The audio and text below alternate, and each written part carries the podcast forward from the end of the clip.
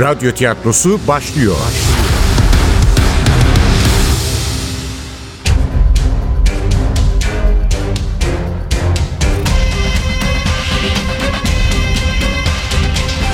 Sultanı Öldürmek 18. Bölüm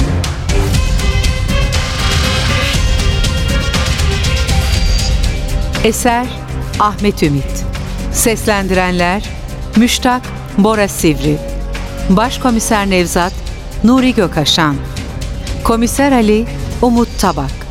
Tahir Hakkı Dündar Müftüoğlu. Şehzade Mehmet Tuğbe İstanbulluoğlu. Molla Gürani Gazanfer Ündüz. Sibel İrem Alnaçık Erol Sercan Gidişoğlu. Çetin İlham Erdoğan.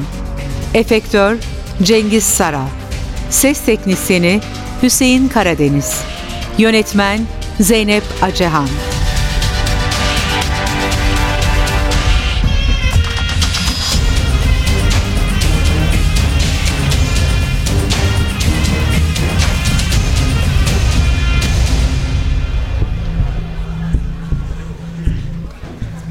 Sibel'in söyledikleri doğru. Evet.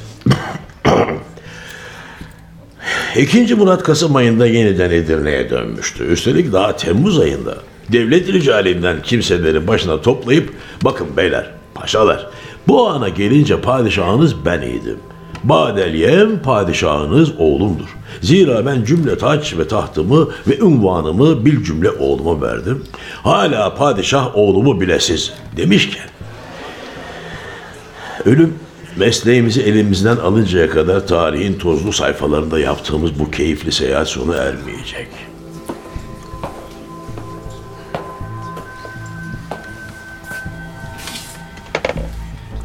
İktidarı oğluma verdim diyen bir hükümdar neden kısa bir süre sonra payitahta geri döner? Taht tutkusu yüzünden mi? Padişah olma ihtirası yükselttiği için mi? Yoksa yanıldığını anladığı için mi? Hı? Konferansın başında da naklettiğim gibi elbette hayır.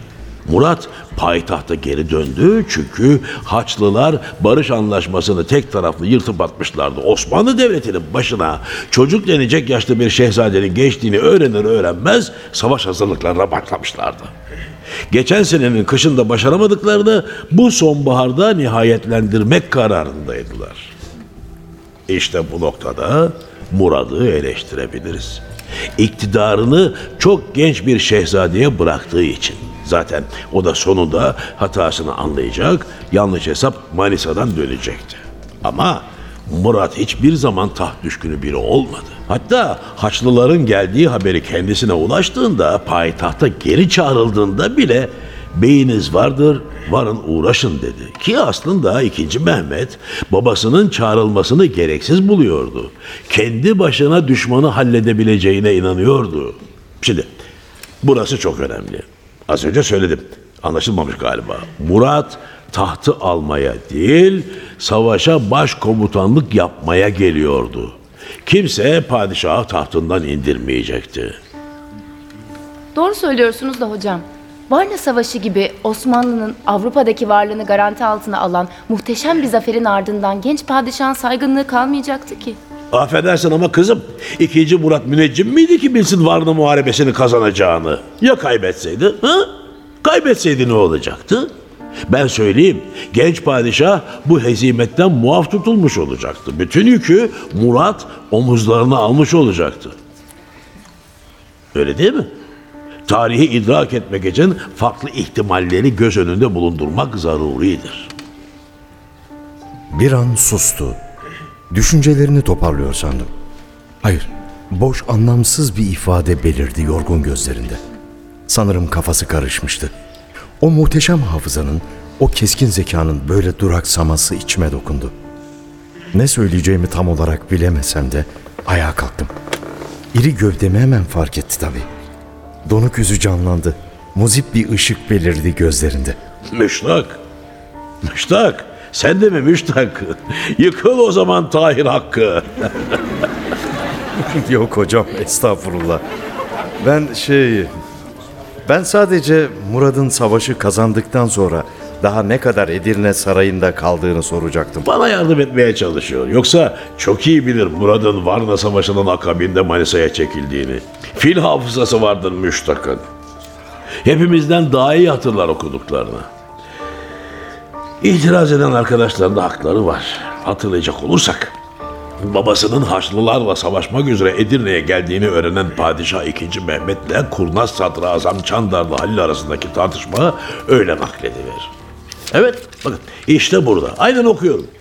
Şehzade yine tahta çıkıp hükmeyledi ve emredip Halil Paşa'yı katına davet edip ve Halil Paşa'ya dedi ki babamdan rica edersin ki babam oturup Edirne'yi Konstantiniye keferesinden hıfz edip ve ben Ungurus üzerine vurup gaza edem dedik de Halil Paşa akil veziriydi ve eğitti ki şehzadem padişah hazretine ben bu sözü demeye kadir değilim. Elhamdülillah padişahımız geldi. Şimdiden geru tedbir anındır. O nice derse öyle olur deyip cevap verdi. Zira bu düşman ağır düşmandır ve şehzadem sen dahi bir taze gülsün. Hemen sana layık olan budur ki padişahın fermanı üzere hareket edip ve sözünden taşra çıkmayasın. Başını okuduğu sayfalardan kaldırdı. Bir an onu Çandarlı Halil olarak gördüm. Sağduyuyu, barışı, sürekliliği, istikrarı temsil eden bir adam. Ne tuhaf. Oysa daha önceleri Tahir Hakkı'yı Akşemseddin'e benzetirdim. Nusret'se onu Molla Gürani ile eş tutardı. Molla Gürani meselesi de matraktır. Fatih dik başlı inatçı bir çocukmuş. Ee, baba sevgisi görmemiş ki çocuk derdi Nusret. Neyse işte bizim küçük şehzade derslere de pek meyilli değilmiş. Hocalarının şehzadesiyle başa çıkamadığını gören Sultan Murat, heybetli görünüşlü, kızıl sakallı bir adam olan Molla Gürani'yi ona yollamış. Molla Gürani ilk derse girdiğinde beraberinde bir kızılcık sopası getirmiş. Sopayı gören Şehzade Mehmet sormuş. Bu değnekten içindir. Sizin içindir şehzadem. Benim içindir de niçindir? Eğer derslere alaka göstermezseniz dövülmeniz için padişah babanız tarafından bana verilmiştir. Şehzade ne bu lafları ne de yeni hocayı hesaba alıp dersleri savsaklayınca Molla Gürani Mehmet'i fena pataklamış. Ama bunlar çok önceydi. Mehmet Manisa'da ya da Amasya'da henüz aklı havalarda bir çocukken Murad'ın onu tahta davet ederek aradan birkaç yıl geçse de hala çocuk olan şehzadenin yüreğinde uyuyan iktidar ejderhasını henüz uyandırmamışken. Tarihte hiçbir olay kendiliğinden olmaz. Genç Mehmet kendi açısından son derece mantıklı bir istekte bulunuyordu. Eğer Varna Savaşı'ndan galip gelirse hükümdarlığı da meşruiyet kazanacak, saray içinde ve dışında herkes ona biat edecekti. Fakat babası Murat kazanırsa hükümdarlığı bütünüyle tartışmalı hale gelecekti ki öyle de oldu. Bu defa benim pek sevdiğim Erol'un eli göründü havada. Sibel'in hemen yanında oturuyordu. Hayret, Çetin neden onlardan uzakta duruyor? Yoksa aralarında bir şey mi geçmişti? Yok canım, bunlar canciğer kuzu sarması. Öyle denk gelmiştir. Evet evladım bir şey mi diyecektin? Hocam, ikinci Mehmet bunu kendi kendine düşünmedi değil mi?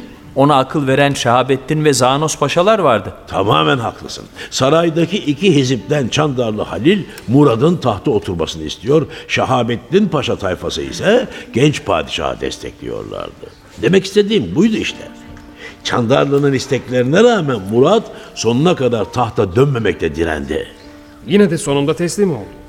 Varna zaferinin ardından ayrıldığı Edirne'ye iki yıl sonra padişah olarak geri döndü. Hem de bir saray entrikasıyla. Buçuktepe vakası. Öyle. Çandarlı Halil'in Yeniçerileri kışkırtmasıyla başlayan büyük ayaklanma. Yeniçeriler doğrudan Şahabettin Paşa'yı hedef almışlardı Şahabettin. Ancak sultanın sarayına kaçarak canını kurtarabildi. Aslında Varna zaferiyle değişen güçler dengesi iki yıl sonra kendini siyaset sahnesinde gösteriyordu. Böylece Murat devletin bekası için ikinci kez tahta çıktı. Ağustos 1446. O tarihlerde Çandarlı genç padişahı ava göndermişti.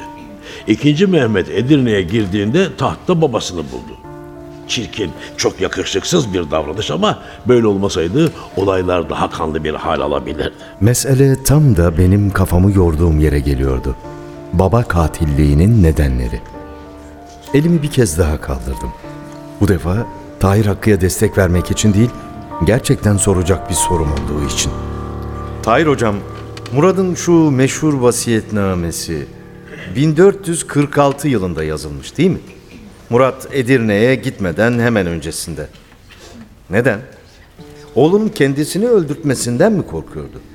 Dönemin vesikalarına baktığımızda o sıralar 42 yaşında olan Murad'ın herhangi bir sağlık sorunu görünmüyor. Yanılıyor muyum? Yanılmıyorsun Müştak. Murat taht serüveninin nasıl kanlı acımasız bir oyun olduğunu kendi tecrübeleriyle biliyordu. Devlet söz konusuysa babanın, oğlun, kardeşin hiçbir önemi yoktu. Saltanat için herkesin kanı akıtılabilirdi. O sebepten her türlü ihtimale hazırlıklı olmak istiyordu. Ama Murad'ın korktuğu gibi olmadı. İkinci Mehmet kendisine düzenlenen alçakça entrikaya rağmen tahtı babasına bırakarak Manisa'ya çekilmeyi kabul etti. Öyle oldu ama koşullar öyle gerektirdiği için mi yoksa ikinci Mehmet baba kanı dökmeyi vicdanına yediremediği için mi? Bunu işte hiçbir zaman bilemeyeceğiz. Çetin'in ya da arkadaşlarının itiraz edeceğini sandım. Ama soru hiç beklemediğim birinden geldi. Peki hocam. Saray entrikasıyla uzaklaştırılan bu genç şehzadenin 5 yıl sonra tahta dönüşünde başka bir saray entrikası rol oynadı mı acaba? Başkomiser arka sırada ayakta dikiliyordu. Yanında da afili yardımcısı komiser Ali. Ne zaman gelmişti bunlar salona? Tahir hakkıyla tartışan öğrencilerin söylediklerini de işitmişler miydi acaba? İkinci Murad'ın ölümünden mi bahsediyorsunuz? O beklenmedik tecelliden. Tecelli olduğundan emin miyiz? Acaba saray içindeki hiziplerin savaşı sonucu Murat öldürülmüş olamaz mı? Kusura bakmayın ama sizi çıkaramadım. Hangi üniversitedeydiniz?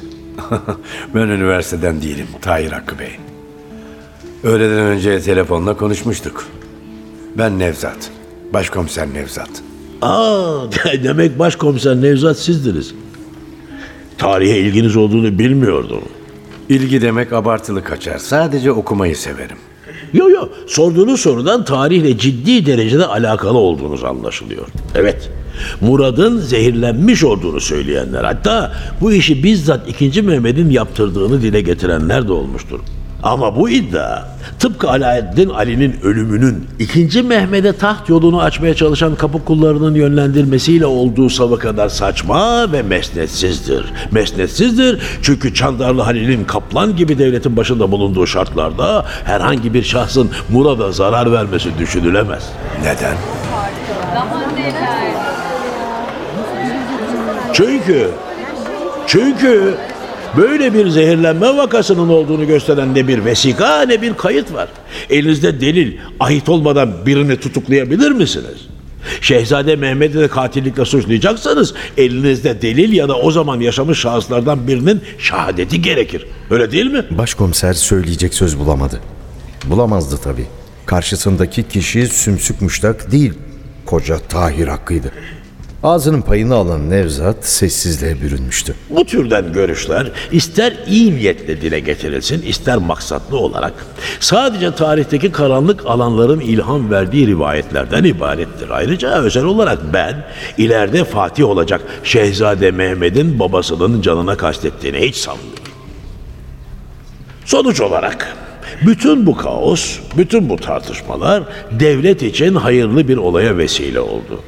Babası Murad'ın Varna Savaşı gibi Osmanlı'nın Avrupa'daki varlığını tartışmasız olarak kabul ettiren zaferinden sonra oğlu Mehmet'in çok daha önemli bir zafer kazanması zaruri olmuştu. İşte bu ihtiyaç Konstantiniye'nin fethini doğuracaktı. Yani Osmanlı Devleti'nin bir cihan imparatorluğuna dönüşmesinin yolunu açacaktı.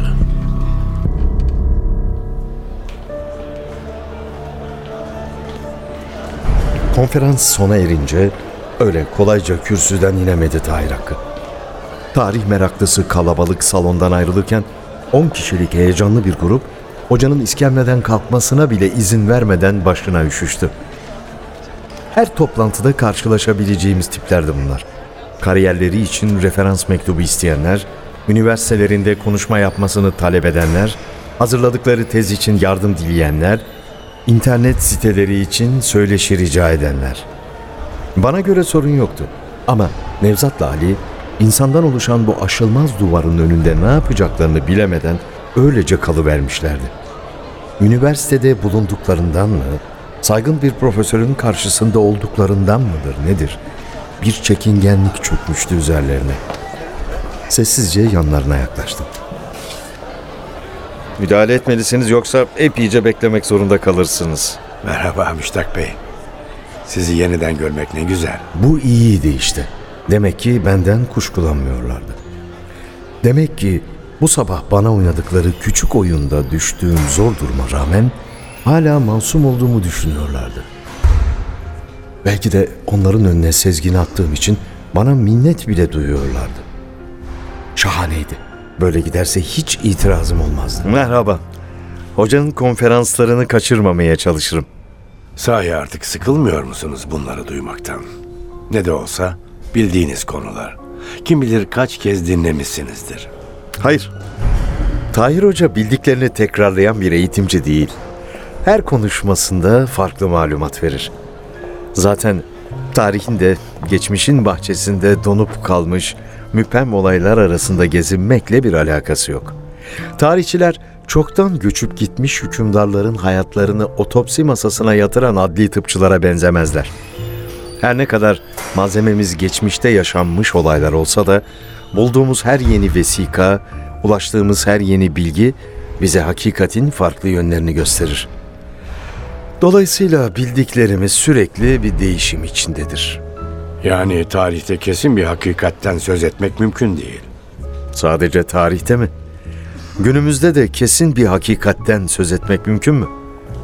Mesela Nusret'in öldürülmesi. Gerçek nedir? Katil kim? Nusret gibi bir bilim insanını niye öldürürler? Daha sözcükler ağzımdan dökülürken yaptığım yanlışı anlamıştım. Ama artık çok geçti. Dilime yine söz geçirememiştim işte. Ne alemi vardı şimdi konuyu eski sevgilime getirmenin? Neyse olan olmuştu. Artık duramazdım. Yani şunu demek istiyorum Nevzat Bey. Gerçek izafidir. Tarih için belki öyle. Ama cinayette katil hiç de izafi değildir. Etiyle, kanıyla gerçek bir şahıstır. İşlediği suç da bellidir. Bir insanın canını almıştır. Tarihin kavranışıyla ilgili bir yanlışı siz ya da başka bir meslektaşınız düzeltebilir. Oysa ölen insanı yeniden yaşama döndürmeyi şu ana kadar kimse başaramadı. Bundan sonra başarması da pek mümkün görünmüyor. Ama öyle cinayetler vardır ki yasalar karşı çıksa bile vicdanımız oh iyi olmuş demez mi? Bu adam ölümü çoktan hak etmişti diye düşünmez miyiz? Düşünürüz. Hatta hoşumuza gider. Dünya bir pislikten kurtuldu diye seviniriz. Fakat yanlıştır bu. Cinayeti önlemek için yapılan mücadele katille yapılan mücadele değildir. Suçla yapılan mücadeledir. En büyük suçsa insan öldürmektir. Çünkü hep söylediğim gibi ölümün telafisi yoktur. Şimdi siz Müştak hocam insan öldürmeyi onaylıyor musunuz? Yani haklı nedenleri varsa diyorum. Bravo Müştak yine ne yapıp edip kuşkuları üzerine çekmeyi başardın. Üstelik hiç gerek yokken. Bu çocuk konuşmaz konuşmaz ağzını açınca da bir çuval inciri berbat eder demişti teyzem. Haksız mıydı Şahiste teyzem? Buyurun işte. Aynı ile vaki. Elbette hayır Ali komiserim. İnsan öldürmek kim ben kim? Cinayet işlediniz demedim. Birini öldürmeyi haklı bulur musunuz dedim. Bu deli fişek komiser hiç de Nevzat gibi kibar birine benzemiyordu. Telaşa kapılmak üzereydim. Derin bir nefes alıp paniklememek için bütün gücümü topladım. Bu işi yaparken de büyük bir ilgiyle beni izleyen iki polise sezdirmemeye çalıştım. Başarılı olduğumu hiç sanmıyorum ama denemekten başka çarem yoktu. ben de onu diyorum zaten. Birini öldürmek kabul edilebilir bir fiil değildir. Yani başkomiserinizle aynı fikirdeyim. Ölümün telafisi yoktur. Sorunuz ilginçti. Efendim? Tahir Hakkı'ya sorduğunuz soru. İkinci Murad'ın ikinci kez tahta geçmeyi kabul ettikten sonra vasiyetnamesini yazdırma meselesi. Aa, evet. Biraz kafa karıştıran bir konu. İkinci Murat genç padişahtan çekinmiş olmalı. Yoksa sağlığı yerindeyken Niye vasiyetnamesini yazdırsın? Anlaşılan sizin de kafanızı kurcalamaya başladı ikinci Murad'ın erken ölümü. İşte yine gelmiştik baba katilliğine. Tereddüt başıma iş açabilirdi.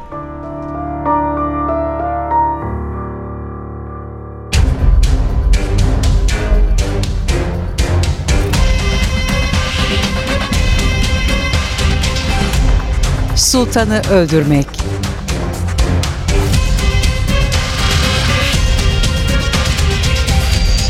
Eser Ahmet Ümit. Seslendirenler Müştak Bora Sivri. Başkomiser Nevzat Nuri Gökaşan. Komiser Ali Umut Tabak. Tahir Hakkı Dündar Müftüoğlu. Şehzade Mehmet Tuğbe İstanbulluoğlu. Molla Gürani Gazanfer Ündüz. Sibel İrem Alnaçık. Erol Sercan Gidişoğlu. Çetin İlham Erdoğan. Efektör Cengiz Saral. Ses teknisyeni Hüseyin Karadeniz. Yönetmen Zeynep Acehan.